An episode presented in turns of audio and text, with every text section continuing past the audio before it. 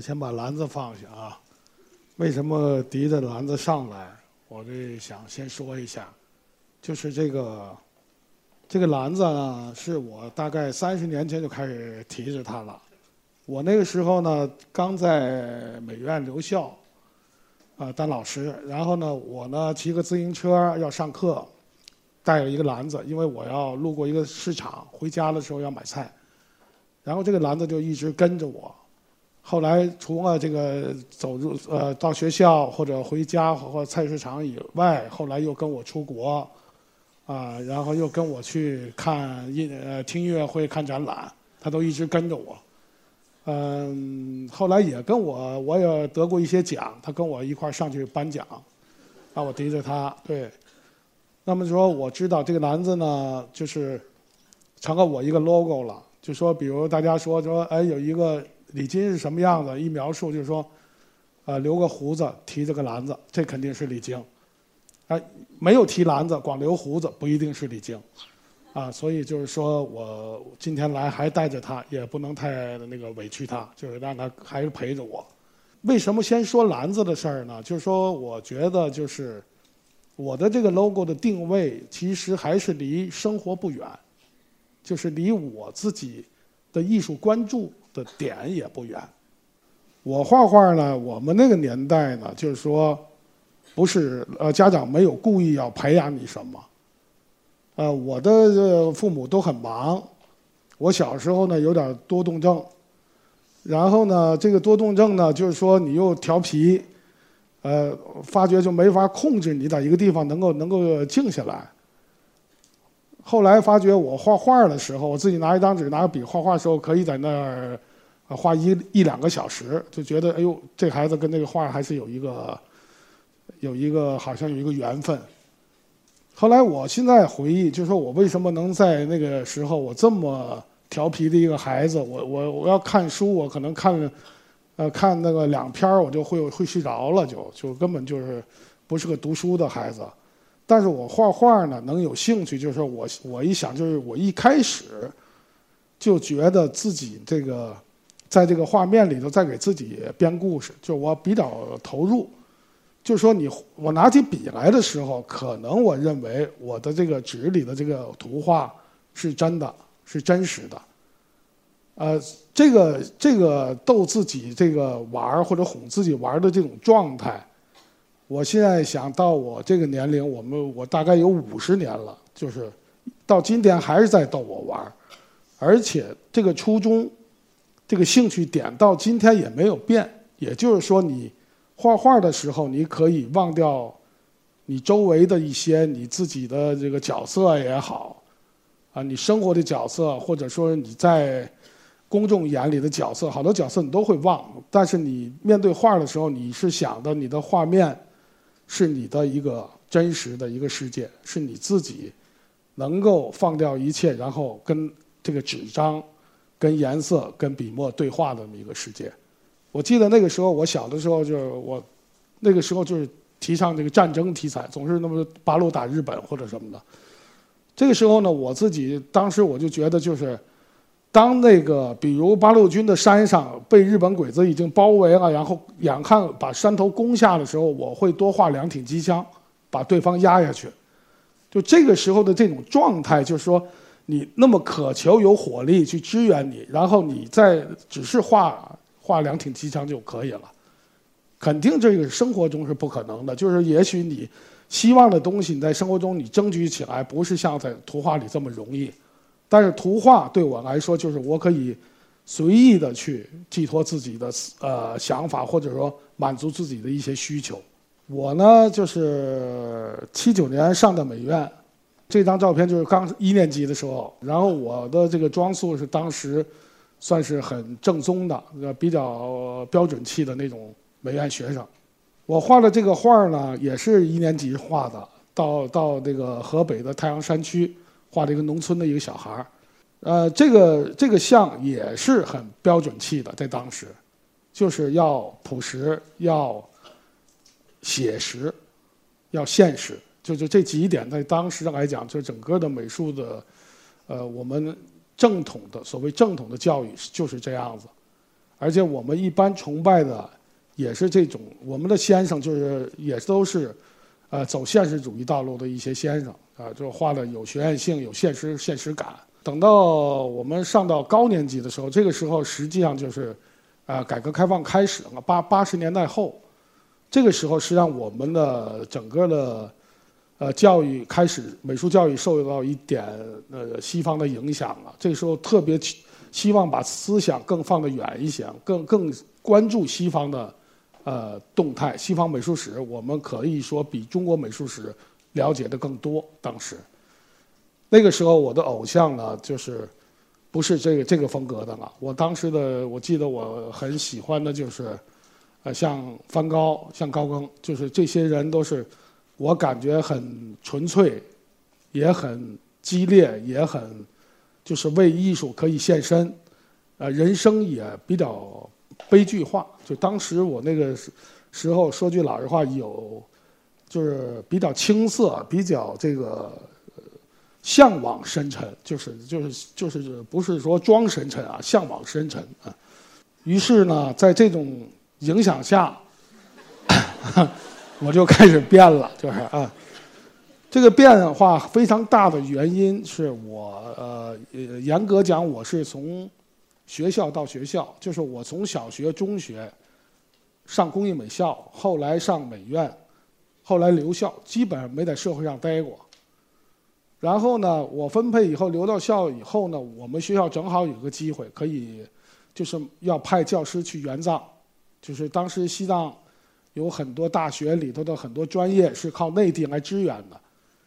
那个时候实际上不是应该派我去，但是我非常呃珍惜这个机会，正好应该去的老师他有别的情况没去，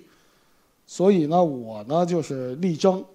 力争的原因，我觉得就呃出自两两点。一个是呢，就还是我刚才说的，我特别喜欢像高更、梵高那样的艺术家，而这两个艺术家，一个特别渴望太阳，你你像那个梵高画的向日葵也好，画的海阿尔的那个风景，这浓烈的色彩，高更呢又非常的回到塔吉提岛，就是特别原始，他追求那种人最初的那种跟自然的关系，人和动物的关系。就这些东西呢，实际上给我那个时候的影响非常大。我觉得去西藏是正好我实现这两个两者都能够找到的一个一个呃区域。当时西藏真不像今天这样，就是说了解西藏和能够去西藏的人很少，因为交通非常不方便。所以呢，我我那个时候想象的西藏肯定是一个特别魔幻的一个西藏。所以呢，我的我在那个地方的一种转型，我还给你们看看画啊。这个转型就是非非常的强烈的，就是我学国画、学水墨画出身的，我还是拿毛笔画一些跟过去我们知道的水墨画，无论从审美上到题材上都很有差异的东西，在当时算是一种勇敢的一个选择，就是说有一些突破，所谓。还一个呢，就是我这个呃强烈不是完全是我一种个人想象的、个人追求的一种强烈，是它确实自然它的环境给予你这种强烈的刺激了。所以这个东西呢，我觉得来的比较自然。虽然我们现在看，如果学美术的人看，说你这里头已经包含了西方美术、西方现代主义绘画对你的影响。这个我不反对，但是我的整个的，如果我自己评价，产生这个这种作品的，主要是我当时在西藏，对西藏的那种特殊环境，就是人和自然、人和动物那真正的感觉很近，就这种对我的一种，就是人身上有动物感，动物身上有人的感觉，这个是我在呃学院学习的时候是没有体会到的。但是我在西藏找到了这种表情，这种感受。我当时所处的时代，我们那一代人都有一种英雄主义情节，有一种追求强烈的渴望，追求生活和生命的一个，尤其追求生命感。就这个时候的人，就是有点往上升，而且觉得自己离天离神都不太远，这这种状态。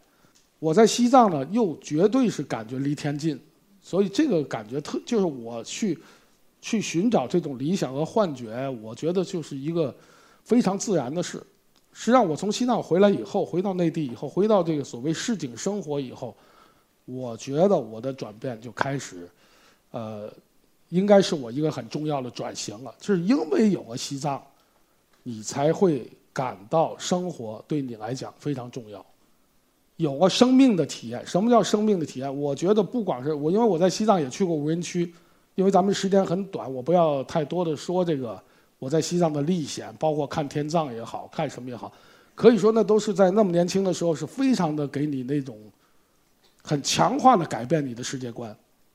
然后你会从一个呃呃就是那种总想飞的感觉，要降落到地面上的一种感觉，因为你觉得人生非常的短暂。而且人生的整个的这种巡回，在搁在一个大的巡回里头，就是个人还是很渺小的。所以我后来回到这个市井生活以后，我自己好像比以前没去西藏之前我踏实了。我自己对生活、对朋友、对什么不这么感觉，非要有距离感或者非要有一种隔膜。这个时候我就又回到一个另外一个，我觉得是另外一个极端。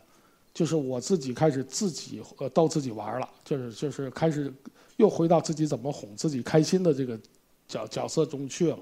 其实每个人内心里头，无论他多深沉，他一定有一个幽默的这一块，呃，绝对是只是我们呃可能你跟他的沟通或者呃某些语言方式，有的人呃可能更隐蔽一些，有的人就是更更直接，更投射的更直接一些，嗯。当时又是在就我这种画，当时又在画界又是比较另类的，因为那个时候呢，就是说，呃，更在九十年代的时候，还是大家呃希望就是更高大上一些，就画的东西，或者说更更激进、更前卫。然后我突然间从一个比较激进的一个艺术家，然后一下回到自己生活本体，然后就是看自己周围，然后把很多事情，把很多矛盾。把它一种幽默化了，或者说给予他一种这个所谓快乐的信息，这个跟我后来的这个自己的一种体验有关系。因为我觉得呢，就是其实后来想来想去，就觉得人你要一直皱着眉头，不一定是一件好事在哪。就是说，你的结果一定是悲剧的，不管是谁。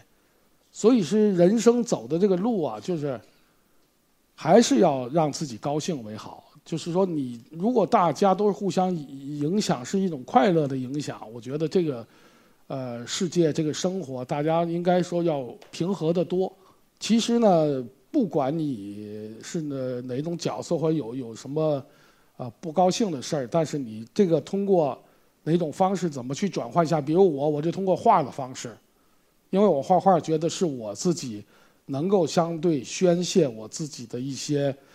呃情绪的一个最好的去处。呃，这个这个时候又又有变化了，因为什么呢？就是我那个这个时候已经呃年龄比较大了，已经呃四四十岁了，可能。那然后四十岁的人呢，有的时候就也有一种这个怀旧情节，而且生活我不知道我周围的时代怎么这么快就呃都在变。这个变的这个角度和这个这个脚步啊非常快，然后我自己感觉到就是我过去的那些记忆的东西和我现在的生活有一种混搭，就是不知道怎么就接上了这个线。其实我我们当时的就是说，比如就是说我们这时候已经有了这个按摩呀、拔罐子这些所有的这些呃娱乐的一些场场面都已经都出来了。呃，但是呢，我自己觉得，就是说，像我这样的人，我的一个感觉就是说，这种，呃，所有的娱乐对我来说，就就是说，它有它的一种正面的东西。其实我，你看我这里画的这个什么老中医给给给给给女兵啊把脉也好，还是这个红红嫂救救兵也好，这些东西呢，我认为就是说，所有的色情是你人心里头不对。不是说你画的题材，每个题材都不见得是有具体区分的。有的时候，一个裸体放在那，放在你面前的时候，有可能是色情的，有可能是不色情的。每个人的解读方式不一样，不是说因为只要是人体就是色情的。所以我这里头就是说，我们的形式不要再围绕着形式去，或者围绕题材去看看事情，是首先你看到的，是不是一个鲜活的人，是不是每个人有血有肉，这个是我自己呃一直追求的一个东西，就是说你画的东西一定要逼真，要有一种生命感。我所触碰的一些题材，好像在传统的文人，呃，绘画里头，包括我们现在看到的一些流传下来的这些所谓历史名作里头，好像都这种这种题材很少有人介入。也就是说，我自己呃，在我自己心里头，我没有认为就是说，呃，中国画必须要必须要延延续的是一种。啊，所谓文人的传统，所谓唯美的传统，但这个对我来说，啊，不是特别重要的。我认为就是说，我如果把自己的生活，把我自己的切实感受，能够通过我的毛笔，通过我画的这种作品的具体的形象，能够感染给别人，这个就足够了。呃，题材呢也是这样，好多人担心，就说今天就是这个中国画和这个时代是不是太有一种差距了？就是说我们怎么用？呃，过去传统的审美、传统的技巧来面对今天的生活。我说的这个，其实呃形式都不重要，就是重要的是你自己，你观察和你看没看这个生活。这个生活如果在你的呃心里头，它是入画的，它是有有有画面感的，你就可以画就行了。比如说我们现在画电脑，我也画过电脑，也画过电视，我觉得没有什么不可以。就包括现在的这些。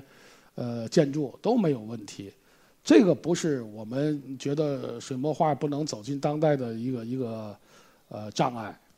我就我还是跟大家说，我这个肯定是讲的不如画的好，但是我在这个场合我必须讲。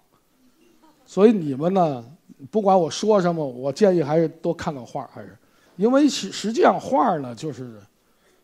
我要是如果就是我。就是能表达画里的东西，我不再画画了。就是，这这肯定这多方便啊，一说大家也能得到画里的这种享受。啊，绘画还是绘画。呃，但是呢，就是我自己今天我也我也挺挺感动，就是说还那么多人，而且我觉得好多都是很年轻的，因为像我们这个年龄组的人，就是后来有有有年轻人喜欢的艺术家，到今天不多。所以我还觉得特别的知足，就是说你的艺术能影响几代人的话，你太了不起了，是吧？嗯，我觉得呢，我第一我没有去非要为呃年轻人服务，我不是这种思想，就是说我研究你们，然后我怎么去为了我的艺术更年轻化，不是这样。就是我的内心里头不知道怎么样，永远是跟着这时代走的，时代这种时尚对我的那种投射很大。那么说，我是一个什么人呢？我觉得我就是一个两导体。什么叫两导体？就是说你自己可能就是白纸一张，但是你感官系统不错，你你敏锐啊，这点就是很重要的。然后你不夹杂更多的主观的这个所谓节流，任何一个事情进来了，你先拒绝它，然后你不让它放进来。我觉得。呃，你要是心地干净的话，或者说你自己的这个所谓无知，你是一个空白的话，永远上面能写很多东西。但是你过多的给自己填的，认为填的很满，然后有很多门不随便打开。我觉得你这样的艺术家，呃，应该，反正我不喜欢这样的艺术家。我自己我是希望我永远是年轻，永远永远充满活力。那么这里头。养育自己的一个办法就是说，呃，一个是要尊重感受，还有一个要跟着时代。怎么叫跟着时代走？就是所谓我们讲笔墨当随时代。那么说，你不要去对抗你周围的生活。我不认为对抗是一个选择。我认为就是说，尽可能的去接近生活，尽可能的让自己跟生活的这种交流上的渠道越顺畅越好。我的很多作品里头有有一种，呃，场面。这个场面就像大家经常聚会啊，经常吃饭啊，就是一种很丰盛的场面。这个场面呢，实际上对我来说，呃，是你看我们看早期的刚才前面的一些画里头，那个时候我还是比较个人化。到了后来，就到了零零年以后，我觉得我的思想就不太满足于一个我个人关上门，我的私生活是什么样子，我不太满意，就是所谓的小生活。因为我自己我还记得，我上学的时候，我们大家都谈过理想，我那个时候就理想就是请一百个人吃饭。然后这个理想呢，确实就是当时来讲，人认为我可能比谈那个。共产主义要实现那个还难，就是说你的那个时候讲请一百个人吃饭就是一个疯话，但是我实现了还是，就是请一百个人吃饭我还是实现了，所以呢，就是说我很早就有一种就是把快乐建立在共享上，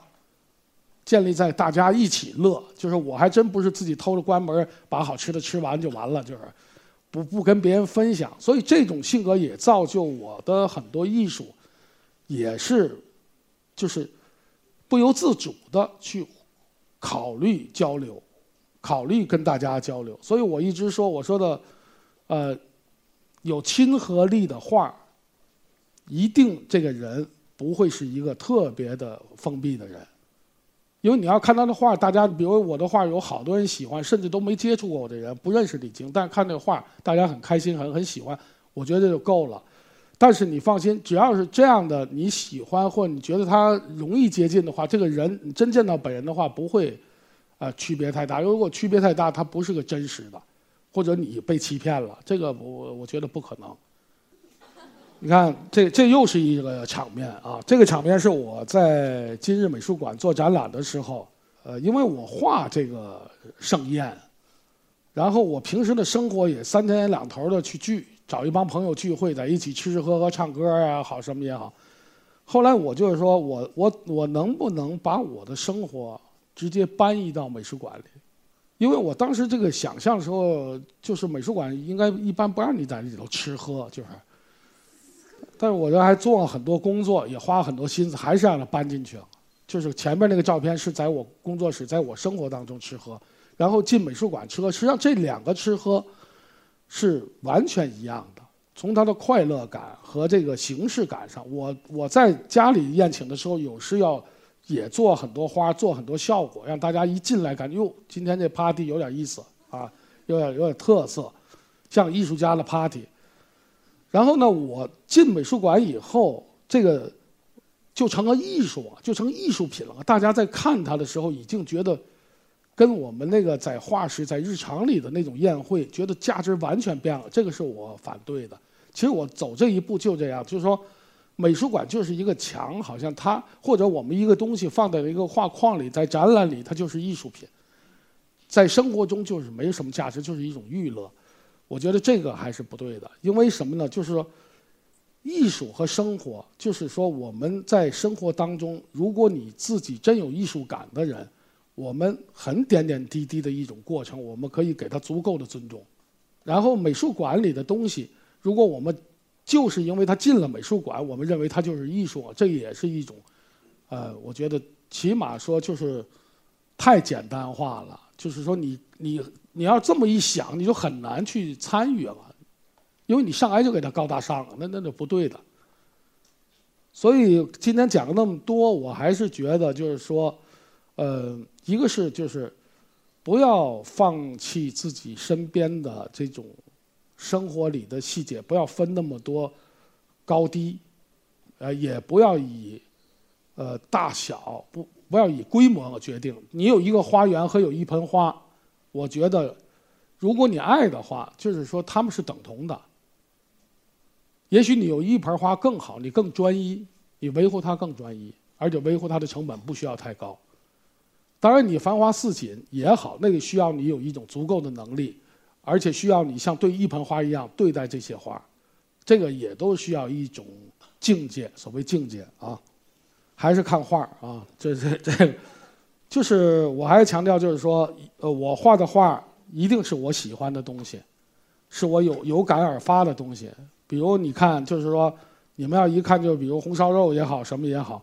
就是你很难想象这个是不爱吃饭的人画成这样子，对吧？就是就是这个你你这个呃非常重要，就是一定是呃选择的别选择差，就是我一个素食主义者，我非要画猪头，这就出事儿了就。而且你也不能那么要求他，就是，所以我就说，嗯，聪明点儿的，或者说觉得自己，呃，最容易选择的一个事情，其实就是你身边的事情，就是你的爱好。你要是天天想，其实很大部分艺术家现在，呃，画画吓不到他，没有因为画画累死的。就是动脑子动死，就是累脑子累死的有，所所以就是说不要想那么多，你就是呃真诚的对待这个事情，然后调动你所有的智慧和技术，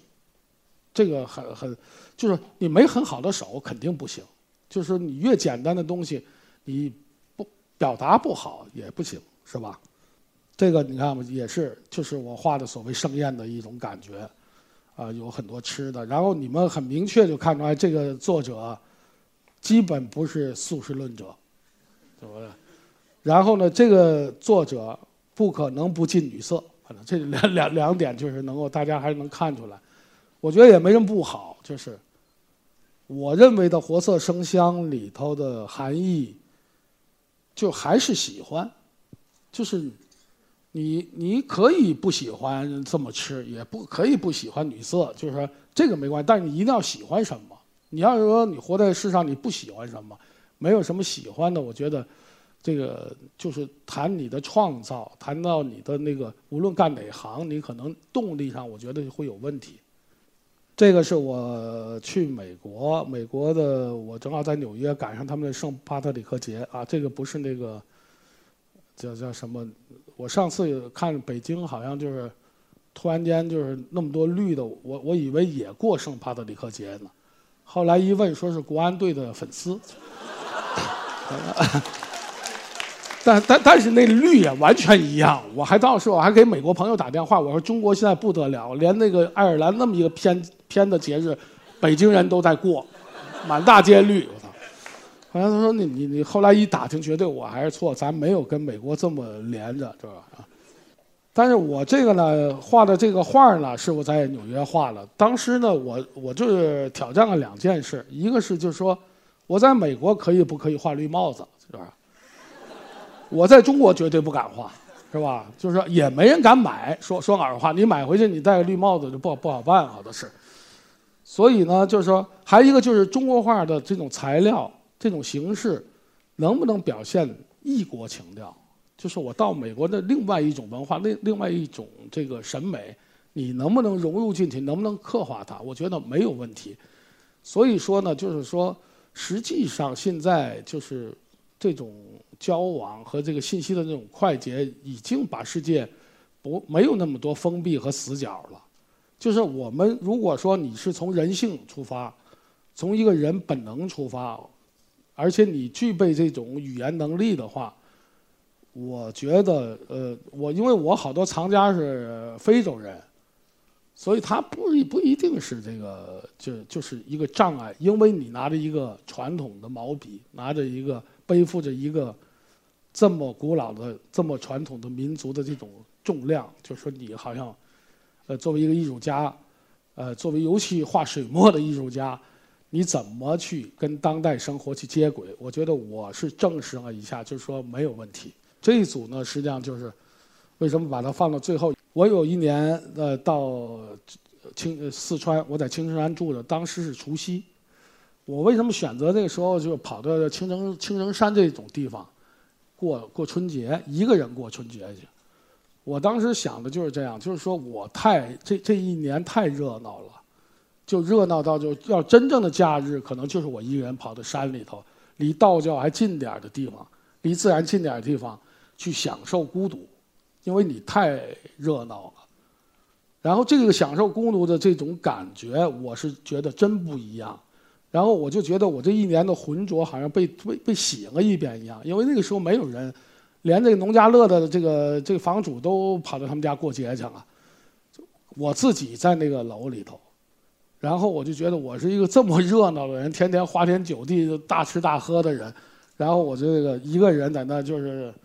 比较清苦，但是我觉得就是突然间就是一种快乐，一种安静的快乐，然后我才去想一下，把这个浮云好像拨开了，突然间觉得人呃降下来，然后去想一个本身的就是说那么平和的一草一木，然后有一种清风刮过的一种感觉。我觉得这个的可能就是说我们